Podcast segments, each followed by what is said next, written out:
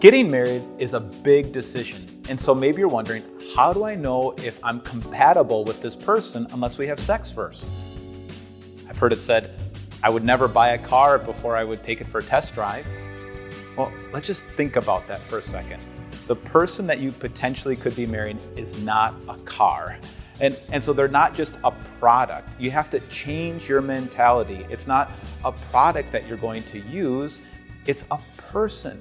And if you're going to get married to them, you're going to be committed to them for life in sickness or health, rich or poor, for better or for worse. And so you need to change your mentality. Paul says that, that marriage is a commitment between two people.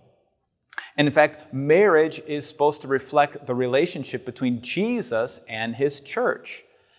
And when Jesus was committed to his church, he didn't take the church, you and I, for a test drive to see if we are worthy of his love. He was committed to us, even committed to the point of death.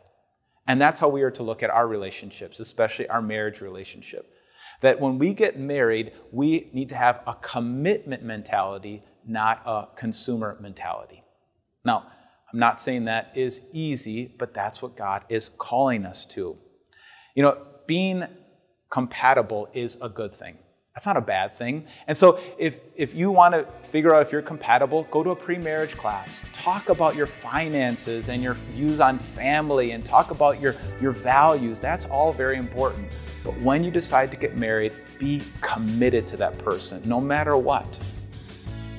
And in the safety of that commitment, you will find real sexual compatibility. Let's pray. Lord God, we thank you for the gift of marriage.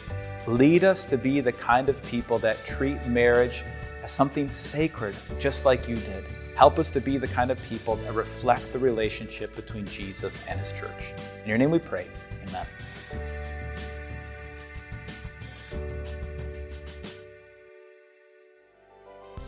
Hey everyone, Pastor Mike here from Time of Grace. Hey, thanks so much for taking your time to listen to this message.